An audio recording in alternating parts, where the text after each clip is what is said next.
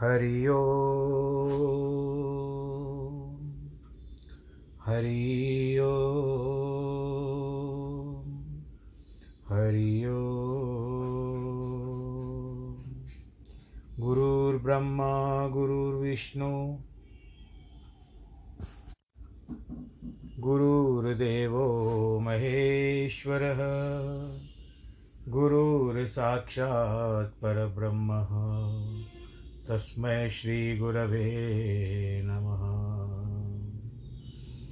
विघ्नेश्वराय वरदाय सुरप्रियाय, लम्बोदराय सकलाय जगद्दिताय नागाननाय श्रुतियज्ञविभूषिताय गौरीसुताय गणनाथ नमो नमस्ते।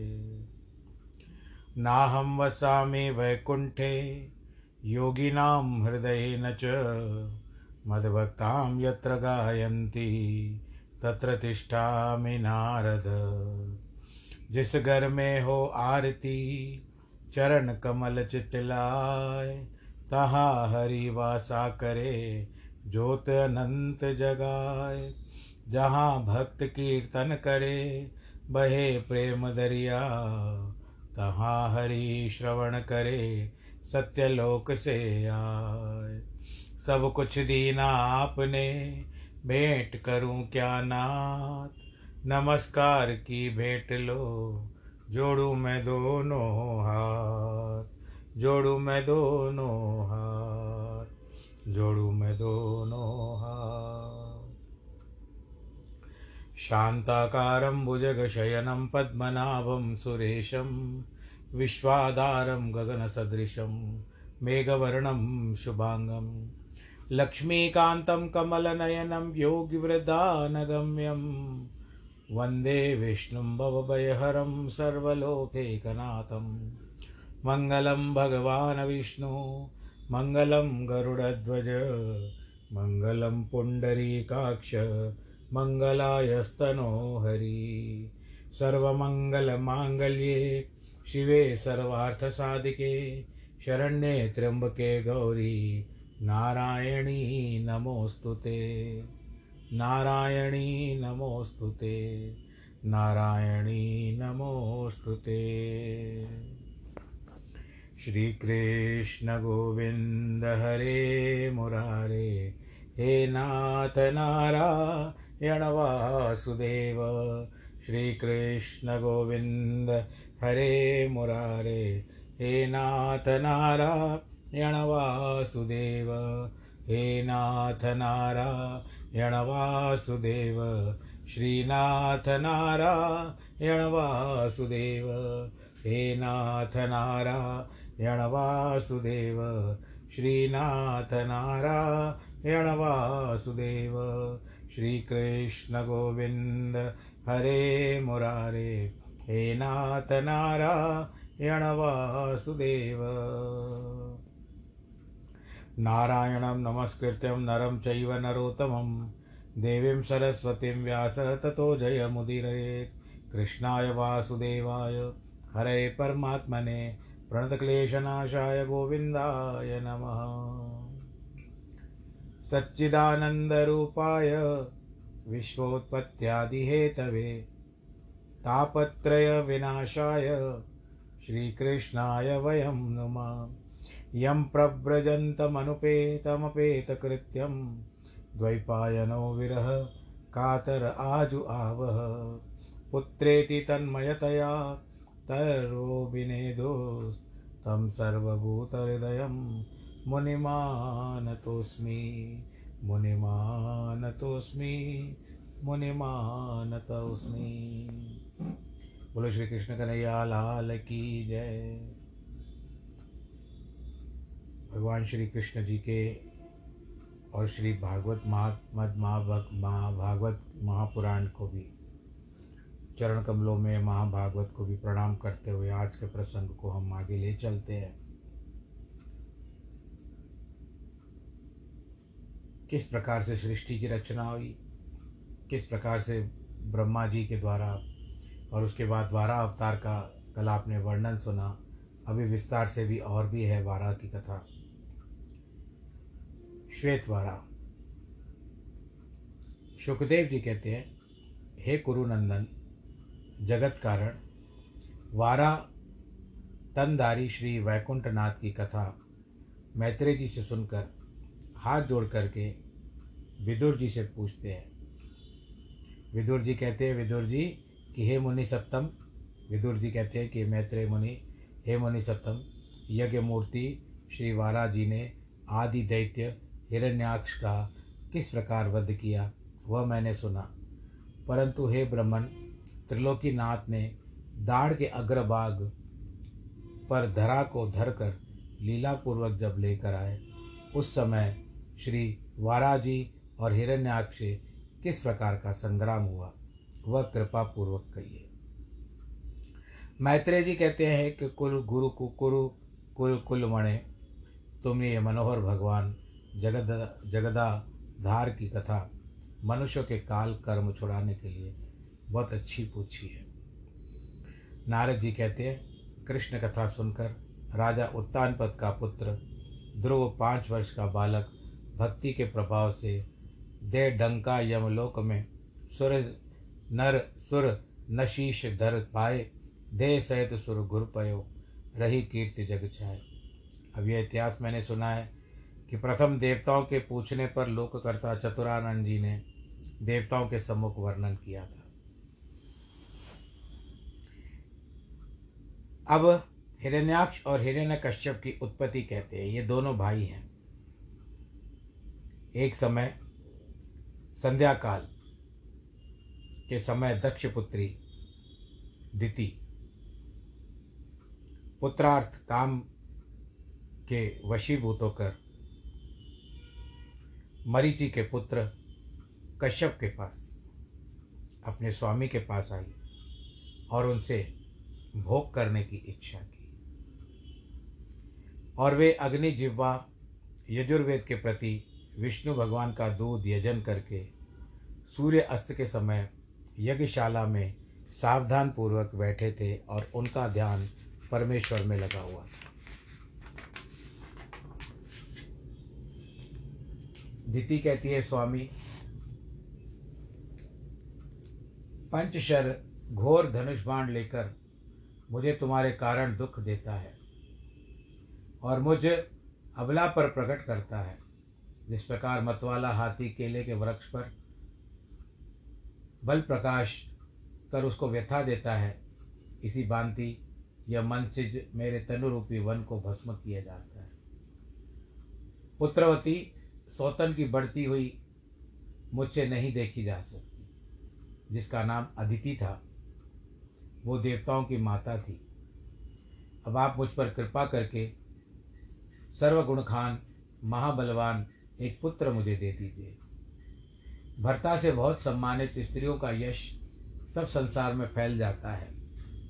आप शरीके मेरे पति हों और फिर भी मेरे पुत्र न हो तो बड़े आश्चर्य की बात है। हे नाथ, पुत्रियों के परम हितकारी हमारे पिता पुत्रियों से अत्यंत स्नेह करते हैं। एक दिन पिता हम सबसे हंसकर कहते हैं कि ये पुत्रियों, तुम किसके संग अपना विवाह करोगी? इस भांति प्रत्येक प्रत्येक से अलग अलग पूछने लगे। उस समय हम तेरह बहनों ने आपस में, आप में ही मन लगाया और तब हम सब पुत्रियों को संतान होने का भाव जानकर तेरह बेटियाँ आपको दे दी हमारे पिताजी ने। हम सब आपके शील स्वभाव के अनुसार चलती है। आपका स्वभाव जिस तरह से हम वैसे ही चलती है। हे कल्याणकर्ता, हे कमल नयन, हे प्राणनाथ, हमारी इच्छा पूर्ण करो। हे भूमन, आप सरी के महात्माओं के निकट आरतों का आना व्यर्थ नहीं होता। यानी जो दुखी होते हैं, उनका आना व्यर्थ नहीं होता। मैत्री जी कहते हैं कि, हे विदुर, इस प्रकार महाकृपण दिति के मनोहर वचन सुनकर, अत्यंत प्रशंसा कर, मदन का बल वर्धित देकर कश्यप जी मधुर वाणी से कहते हैं। मदन कहते हैं काम को। यानी काम उत्पन्न होते हैं ना, शरीर में, उस समय उसको मदन कहा है। यहाँ पर। कश्यप जी कहते हैं, हे भीरू, जो तेरा मनोरथ है यह प्रिय विधान मैं सब तरह से तेरा पूर्ण करूँगा। जिस स्त्री से धर्म, अर्थ, काम, पदार्थ प्राप्त हो, उसका काम कौन नहीं कर सकता? स्त्री के बिना चारों वर्णों का तिरस्कार है, इसलिए गृहस्थ होना मुख्य धर्म है। सब आश्रमों को ग्रहण कर, जो अपने गृहस्थाश्रम में रहते हैं वे सब व्यसनों से समुद्र को तर जाते हैं। वे व्यसनों के समुद्र को तर जाते हैं। जिस प्रकार जहाज़ में बैठकर समुद्र पार हो जाते हैं, ऐसे ही संसार में ग्रस्त लोक में भव सागर पार हो जाते हैं।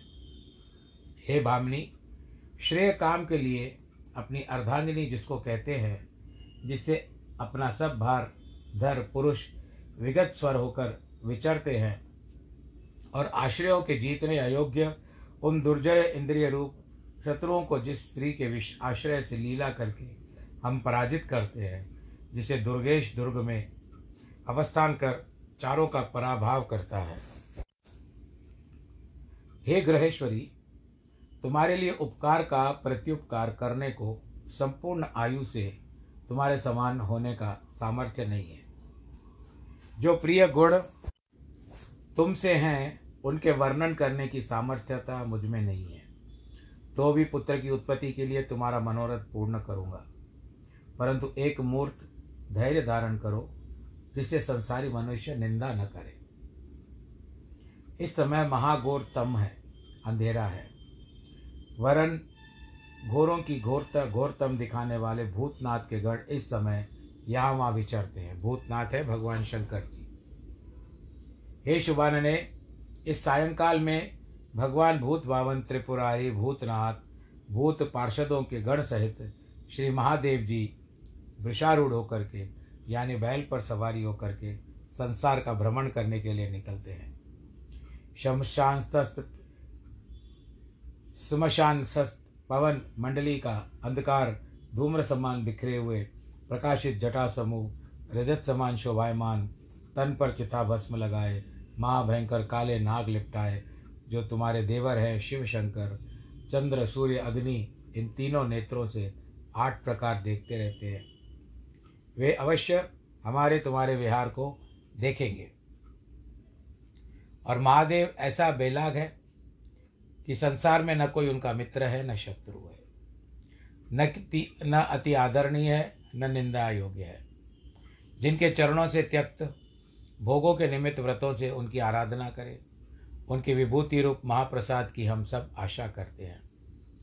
जिन भूत बावन भोलानाथ की विषय शक्ति शून्य अनिद्य चरित्र अविद्या नाशक विलक्षण बुद्धिमान महात्मा लोग वर्णन करते हैं, उनके समान उनसे बड़ा ज्ञानवान जगत में और कोई नहीं है। सज्जनों को के प्रति देने वाले आप सदाशिव पिशाचवत लीला करते हैं। सदा अपनी आत्मा में रमण करें।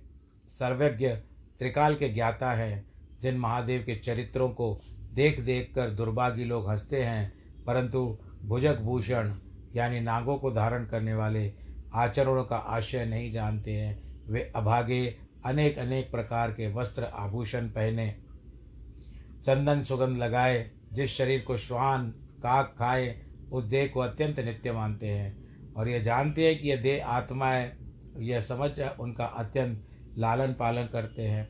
ब्रह्मादिक देवता दिक्पाल, जिनकी स्थापित मर्यादा को पालते हैं, इस जगत को कारण है। इनकी आज्ञा आज्ञाकारिणी माया है। वह भी पिशाचनियों की भांति रहती है। यह परमेश्वर के चरित्र तर्क में नहीं आते। उनकी अपार महिमा का पार कौन पाक सकता है? कहते हैं कि नंदी की सवारी नाग श्रृंग कर धारी सदा संत सुख कर नीलकंठ त्रिपुरारी है मुंड मालकारी शिर गंगा जटाधारी वाम अंग में बिहारी गिर जा सुत प्यारी है दान रेख भारी शेष शारदा पुकारी काशीपति मद नारी करशूल चक्रधारी है कला उजियारी है, नाथ है तुम्हारी तुम्हारी यश गावे वेद चारी, शिव पूर्ण ब्रह्मचारी है। तत्क्षण धरत तनक अर चत जन। घन घन भवन कनक दशरथ दर तरल नयन धनर दर अदरत कर तल कर रस सरल गधर अटत अजय अश रटत गहन गन सगन रजत रज, रजत अचल धर दहत सकल अग धर सत धर सत धरत न रहत कहत नर हर हर नर हर हर महादेव की जय, हर हर महादेव की जय, हर हर महादेव की जय। तेरी जय हो शंभु नाथ तेरी जय हो भोले नाथ तू है शंकर और जग से निराला रे। तुझे जग ये कहे, बोला भाला रे। भक्तों की लेता सार, भव से भी देता पार, पीता पीता तू विष का प्याला रे। तुझे जग ये कहे, बोला भाला रे। तुझे जग ये कहे, बोला भाला रे। भक्तों की लेता सार भव से भी देता पार पीता पीता, तू विष का प्याला रे। तुझे जग ये कहे, बोला भाला रे। तुझे जग ये कहे, बोला भाला रे। ओ आ सिर पे गंगाधार और नंदी पे सवार। सिर पे गंगाधार और नंदी पे सवार। पहने गले में तू सर्पों का हार कानों में कुंडल और चंद्र चमके बाल, मुंडों की माला रूप करे तेरा निहाल। नाच करे धिनक धिनक, हाथ में है पिनक, तू है शंभु, कहलाता डमरू वाला रे। तुझे जग ये कहे, भोला भाला रे। तुझे जग ये कहे, भोला भाला रे। भक्तों की लेता सार, भव से भी देता पार, पीता पीता, तू विष का प्याला रे। तुझे जग ये कहे, बोला बाला रे। तुझे जग ये कहे, बोला बाला रे। ओ, त्रिनेत्रधारी और शंभु जटाधारी। त्रिनेत्रधारी और शंभु जटाधारी, भक्तों के मन में बसे हो त्रिपुरारी। कालों के काल तुझे कहे महाकाल भस्मी रमा के तुम काटो माया जाल। कर्पूर गौर तुझको कहे कैलाशवासी, तुझ बम बम भोले और नीले कंठ वाला रे। तुझे जग ये कहले बोला बाला रे। तुझे जग ये कहे, भोला भाला रे। तेरी जय हो शंभुनाथ, तेरी जय हो भोलेनाथ। तू है शंकर और जग से निराला रे। तुझे जग ये कहे, भोला भाला रे। बोलो शंकर महादेव की जय। ये भजन जब बहुत समय पहले इस भागवत को जो अब मैं वर्णन कर रहा हूँ, सामने पोथी रखी थी। और मैं इसका अध्ययन कर रहा था। तो उस समय ये जैसे नंदी की सवारी, नागशृंग कर धारी सदा संत सुखकारी नीलकंठ त्रिपुरारी है। तो मुझे न जाने लगा कि ये किसी गीत से मिलता है, जुलता है। तब याद आया, नवरंग फ़िल्म जो थी, जिसमें संध्या ने वी शांताराम की नवरंग फ़िल्म थी, उसमें किया था अटक अटक नट नट कर, जड़ पन घट पर। तो उस तरह से मुझे ये पंक्तियाँ जैसे घूमने लगी मस्तिष्क में। मैंने भगवान भोलेनाथ को कहा कि इतनी अच्छी पंक्तियाँ हैं और मैं क्या आप मुझे आज्ञा दो, भजन बना दूँ? और उस समय उल्लासनगर में भागवत कथा करने जाना था। बहुत पुरानी बात है। तो बस पेन लेकर के बैठ गया और भगवान शंकर जी ने दया कर दी और आज ये मेरा भजन आपको पता है यूट्यूब पर बहुत प्रचलित हो चुका है। पंडित दीपक शर्मा शिव, भागवत शिव भजन अगर आप टाइप करोगे तो आ जाएगा। यदि कोई आप चाहे तो मैं इसको आप, अपनी लिंक यूट्यूब की भेज सकता हूँ, जिनको देखना हो। उल्लासनगर में किया था और बहुत धूमधाम से हुआ था। उस समय तो पहला पहला समय था तो थोड़ी सी अटकाव आ रहा था भजन गाने में, परंतु फिर भी भोलेनाथ ने बहुत अच्छी दया कर दी और भजन बहुत अच्छी तरह से संपन्न हो गया। आइए चलते हैं भोले शंकर महादेव की जय। तो कहते हैं, मैत्रेय जी कहते हैं कि कश्यप जी ने दिति को बहुत समझाया कि समय उचित नहीं है। वैसे भी सायं, सायंकाल को ऐसा कहा जाता है कि सूर्यास्त या लगभग सूर्यास्त के समय से दीप जलने तक प्रदोष वेला होती है। शिव जी का ध्यान किया जाता है प्रदोष वेला में। यानी उस समय में कई लोग उस समय आराधना करते हैं। पूजा पाठ करते हैं ध्यान मग्न रहते हैं तो वो समय वेला जो होती है, वो उस समय की वेला बड़ी शुद्ध होती है, वातावरण शुद्ध होता है, स्पंदन होता है, यानी वाइब्रेशंस होती है उस समय में, जिसके कारण उस समय या तो कथा वार्ता सुने, या तो ध्यान करे, या हरि की, हरि कीर्तन करे, जो भी उसको उचित लगे, वो कर सकता है। तो वो वेला है, भगवान आशुतोष या भगवान भोलेनाथ जी की इस संसार में भ्रमण करने की। ऐसा बड़ों के से सुना है कि उनके ऊपर दया ज़रूर हो जाती है। भोलेनाथ देखते हैं, ये तो संसार का कार्य छोड़ कर के किसी भी हरि या हर के ध्यान में बैठा हुआ है तो भोलेनाथ जी उसको आशीर्वाद दे करके जाते हैं। परंतु जो लोक रंजनों में रहता है और इन कार्यों में जो अभी द्वितीय मांग रही है, ऐसे कार्यों में संलग्न रहता है तो भोलेनाथ जी को ये अच्छा नहीं लगता। बोलो, शंकर भगवान की जय। इसके लिए उस समय दीप जलाने का, की व्यवस्था रखनी चाहिए। बो दीप देवर उपस्तुम कर्म साक्ष्य वनृत यावत कर्म समाप्ति तावत सुस्थिरो भव। दीपो ज्योति पर ब्रह्म दीपो ज्योति जनार्दन, दीपो रतु में पापम। संध्या दीप नमोस्तुते सायंकाल के समय दीप जलाने का फिर से मंत्र कह रहा हूँ। आप लोग भी सायंकाल के समय में दीप ज़रूर जलाइएगा। कि दीपो ज्योति पर ब्रह्म दीपो ज्योति जनार्दन, दीपो हरतु मे पापम, संध्या दीप नमोस्तु। सायंकाल के समय दीप जलाने का यह मंत्र है। अब फिर भी वो निर्लज रही दिति, उसको अदिति के साथ बहुत सारे जो बालक थे उनसे घृणा होती थी और ईर्षा होती थी, जिसके कारण वो हट करके बैठी सायंकाल के समय में।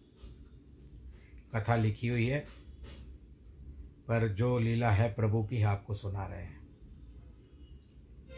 निषिद्ध कर्म में अपने पत्नी के हट को जानकर भाग्य रूप भगवान वासुदेव को नमस्कार किया और अपनी पत्नी का मनोकामना पूर्ण कर ली, क्योंकि वो हट करके बैठी थी। जिस तरह से आपको पता है कि स्त्री हट, बाल हट, योग हट, इत्यादि रहता है। राजहट इत्यादि होता है, चार प्रकार के हट होते हैं। तो अब इस स्त्री हट के कारण उनको अपना जो नियमित कार्य थे, सायंकाल के समय में संध्या वंदन, प्रभु का चिंतन करना और भगवान जी का दुग्धाभिषेक करना, ये सब छोड़ दिया। और भोग विलास से निश्चिंत होकर स्नान किया। मौन, बन प्राणायाम किया। रजोगुण रहित सनातन ब्रह्म ज्योति स्वरूप को फिर से ध्यान में करके उनके ध्यान में मग्न हो गए। हे परीक्षित, उसे निंदित कर्म से दीति भी थोड़ी लज्जित हो गई। बाद में पछताने लगी कि मुझे नहीं करना चाहिए था। मेरे पति मुझे रोकते भी रहे, लेकिन मैं निर्लज हो गई। सर्व जीव मात्र के ईश्वर मेरे इस गर्भ का विध्वंस न करे क्योंकि सब भूतों के स्वामी रुद्र हैं, उनकी मैंने लज्जा नहीं की। यह मुझसे शिव जी का बड़ा भारी अपराध हुआ है। उस समय में, उस काल में मैंने ये कर्तव्य कर्म करवा दिया अपने पति से। दुख के दूर करता, भय हरता, रुद्रदेव, उग्र तपधारी, सबके फलदायक, मल मंगल रूप, दया सिंधु, दुष्टों के सहारार्थ, प्रचंड क्रोध करने वाले। भगवान शंकर जी जो है महादेव जी को मेरा साष्टांग प्रणाम, मेरा नमस्कार। ये हमारे भगिनी भरता अत्यंत अनुग्रहकारी सदाशिव त्रिपुरारी कृपा सागर, स्त्रियों के देव, सतीपति, निर्दयी पर दया करने वाले भूतनाथ, आप कृपया मुझ पर प्रसन्न हो जाइए। मैत्रेय जी कहते हैं, अपनी संतान का शुभ आशीर्वाद दोनों लोगों को योग चाहने वाली शरीर, जिसका शरीर थर थर काँप रहा है उसको अपनी प्यारी पत्नी से संध्या वंदन के नियमित से निवृत्त होकर के कश्यप जी कहते हैं, हे प्रिया, तुम्हारे चित्त के अशुद्ध होने से, सायंकाल के दोष से, मेरी आज्ञा भंग करने से, देवताओं का अनादर करने से, हे चंडी, हे मंगल रूपिणी, महा अमंगल रूप अत्यंत अधम गति भयानक, अब तुम्हारे एक नहीं, दो पुत्र होंगे। तुमने एक पुत्र की कामना की थी, अब तुम्हारे दो पुत्र उत्पन्न होंगे। जो लोकपाल सहित त्रिलोकी को, सारे त्रिलोकी को जीत लेंगे और संसार के प्राणियों को बहुत कष्ट देंगे, बहुत दुखदाई देंगे दुखी होंगे। पराई स्त्रियों को पकड़ पकड़ करके ले आएँगे, दीन निरपराधी जीवों को मारेंगे। जब संतों को और महात्माओं को सताएँगे, तब महात्मा लोग कोप करेंगे।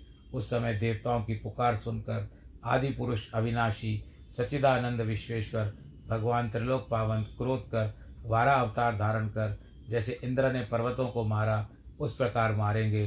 द्वितीय का बात सुन करके पति के मुख से बहुत दुखी होकर के बोलती है ये स्वामी, मेरा मनोरथ यह नहीं था कि मेरे पुत्र देवताओं को जीतकर सुर पर राज सुरपुर पर राज करें, यानी स्वर्ग पर राज करें। आनंद भोगे।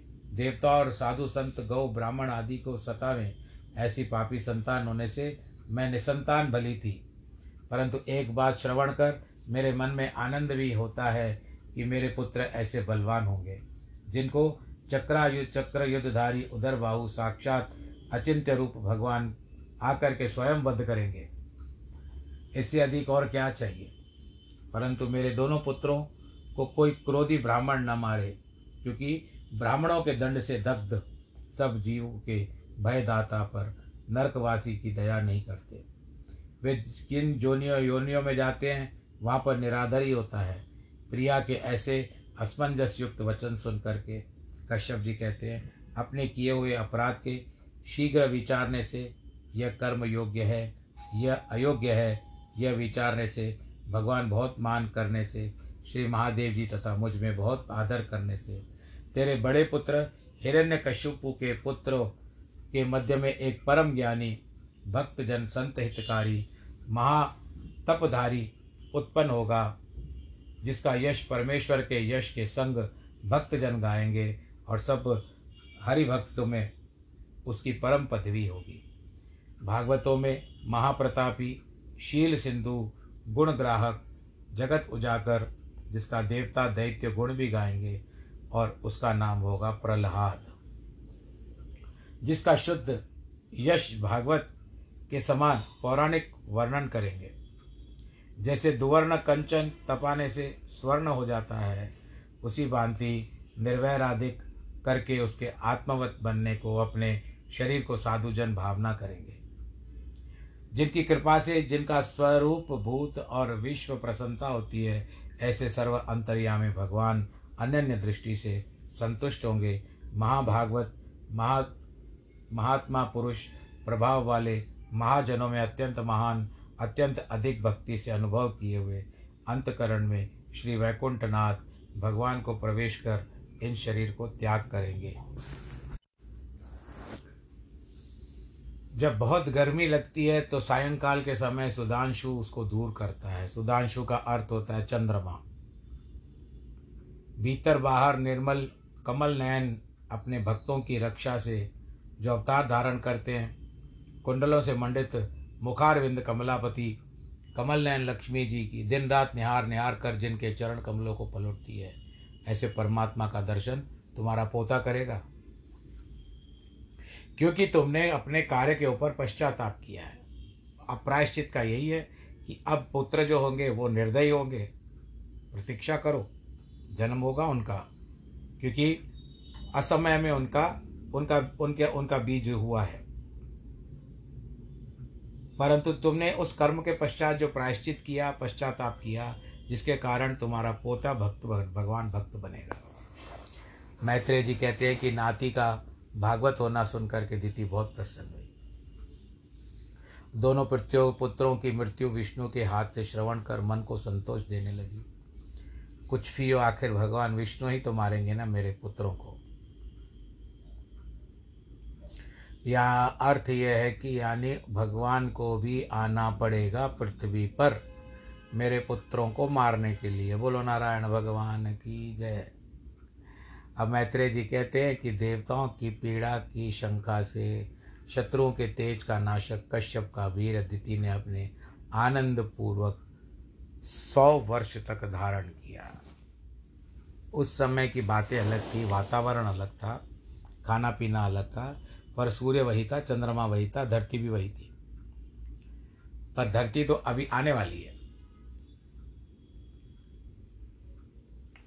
उस गर्भ के तेज से श्रीलोकी को विवल और दिशाओं, दसों दिशाओं में अंधकार देखकर सब लोकपाल व देवतागण अत्यंत दुखी होकर ब्रह्मा जी के निकट गए। हाथ जोड़ करके विनती करते हैं, समर्थ, इस अंधकार को आप जानते हैं, जिससे हम सब डरे हुए हैं। हे दुर्भेद, भगवान को काल द्वारा हम नहीं जान सकते। हे देव, हे जगत पिता, हे लोकेश, शिखामणे, आप पर अपर लोकस्थ जीवों की भाववेता हो। विज्ञान वीर्य माया से यह देहदारी आपने सब गुण ग्रहण किए, तुम्हारा आदिकरण प्रकट नहीं होता। आप सारे जगत के ईश्वर हो, अंतर्यामी हो। हम आपको बारंबार नमस्कार करते हैं। आत्मा के भावन आत्मा से मिले हुए सब भुवन और सत असत से परे जो आप हैं, हम आपको अनन्य भाव से बसते हैं। उस सुंदर परिपंचक पक्व योग साधनों का श्वास इंद्रिय आत्मा जीतने वाले, तुम्हारे प्रसाद से जिनको प्राप्त हुआ, उनका कहीं भी तिरस्कार नहीं होता। जैसे रस्सी के वश बैल होता है, उसी प्रकार आपकी वाणी रूप रस्सी से सारा संसार बंधा हुआ है। और सब देवताओं में मुख्य आप हो, आपके अर्थ नमस्कार है। हे भूमन, तुम हमारा कल्याण करो। इस अंधकार से जो सब संसार के कर्म लुप्त हो रहे हैं और हम पर महा आपत्ति है, आप देवताओं में मुख्य ईश्वर, हमारे सब कष्ट निवारण करने वाले, अत्यंत दया की दृष्टि करने वाले हो। हे जगतपते नाथ, यह दिति का गर्भ है। हमसे कश्यप मुनि का पराक्रम झलक रहा है इसमें। इसने दशो दिशाओं को अंधकार स्वरूप कर दिया है। जिस प्रकार ईंधन के क्षण क्षण अग्नि अधिक होती जाती है, जितनी लकड़ी डालो, अग्नि उतनी मचलती जाती है। इसी भांति दिति का गर्भ भी बढ़ता जा रहा है। इसको निहार निहार कर नए नए इसको निहार निहार कर नए नए भय उत्पन्न होते हैं। पिछले वर्ष की बात है, अब वो दिन भी निकट आ रहा है। ये मैं अपनी ओर से कह रहा हूँ कि जब कोरोना काल के कारण तालाबंदी हो गई थी लॉकडाउन हो गया था तो आप लोगों में से कईयों ने मुझे फ़ोन करके, कुछ मैसेज करके कहा कि महाराज जी, कुछ शुरू करिए। कुछ भगवान में मन लगेगा, नहीं तो सारा दिन डर सता रहा है। दिन दिन, सारा दिन, रात यही डर लगा रहता है कि कुछ हो न जाए, कुछ हो न जाए। बस ये शायद प्रभा प्रभु की प्रेरणा ही थी। आप सबके मन में एक ही बार घर कर गई। आप लोगों ने एक ही बार में कभी किसी ने सुबह को, कभी किसी ने बस दो चार दिन की बात थी। ये समझ लो नौ और दस की बात है कि नौ और दस, ग्यारह के आसपास मुझे बहुत सारे फ़ोन आए और उसमें मैंने यही विचार किया कि क्यों ना इसको हम अगर प्रभु की यही इच्छा है तो आरंभ कर दें और अब आज आरंभ होने को बस लगभग देखिए एक वर्ष समापन होने को आया है, संपन्न होने को आया है। तेरह तारीख को एक वर्ष होगा एनिवर्सरी होगी कथा की, श्रीमद इस यहाँ पर एंकर पॉडकास्ट या स्पॉटिफाई स्पॉटिफाई बाद में जुड़ गए, परंतु एंकर पॉडकास्ट ने मेरे साथ जो दिया है, वह एक वर्ष दिया है। और बाकी सब जगहों पर जो चिन्हित है, लिंक्ड है, वहाँ पर वो अपनी मेरी कथा पहुँचाते हैं। मैं इसके लिए इस ऐप का या जो इसके चलाने वाले कंपनी जो भी हैं, उन सब निर्देश, जो निदेशक हैं, मैं उनको बहुत बहुत आभार ईश्वर उनको भी आशीर्वाद प्रदान करे। तो ये डर रहता है। मन में डर कर गया। अगर आपके मन में डर नहीं होता तो कथा हम कहाँ से शुरू करते? मैं अपने घर में प्रसन्न रहता, आप अपने घर में खुश रहते।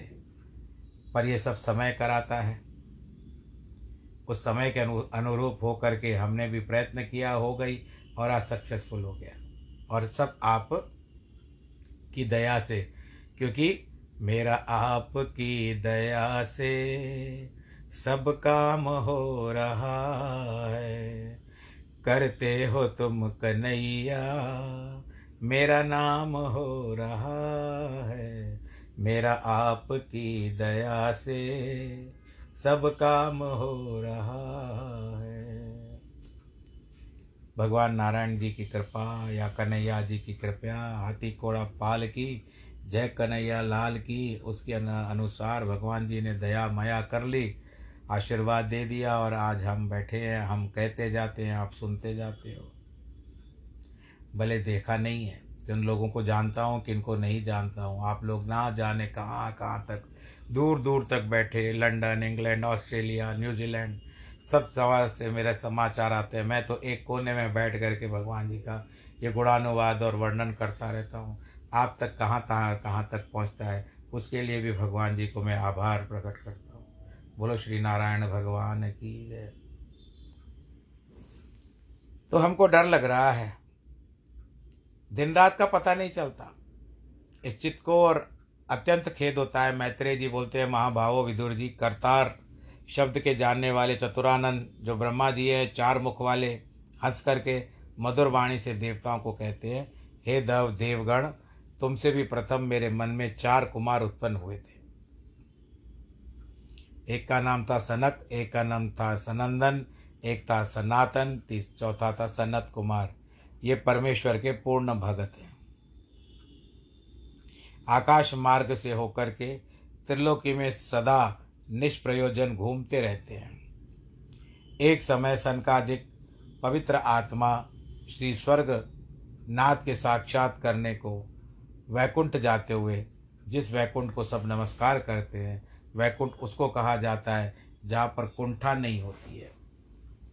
आदमी कुंठित मन से नहीं जा सकता। विशाल हृदय से जाना होता है। उसी को वैकुंठ कहते हैं।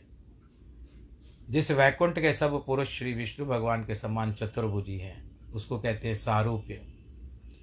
जिससे कोई प्रयोजन नहीं है, उसके निमित्त धर्म से श्री नारायण जी का, श्रीमन नारायण का पूजन, जिस तरह से हम स्तुति करते हैं ना कि श्रीमन नारायण नारायण नारायण। इस तरह से श्रीमन नारायण।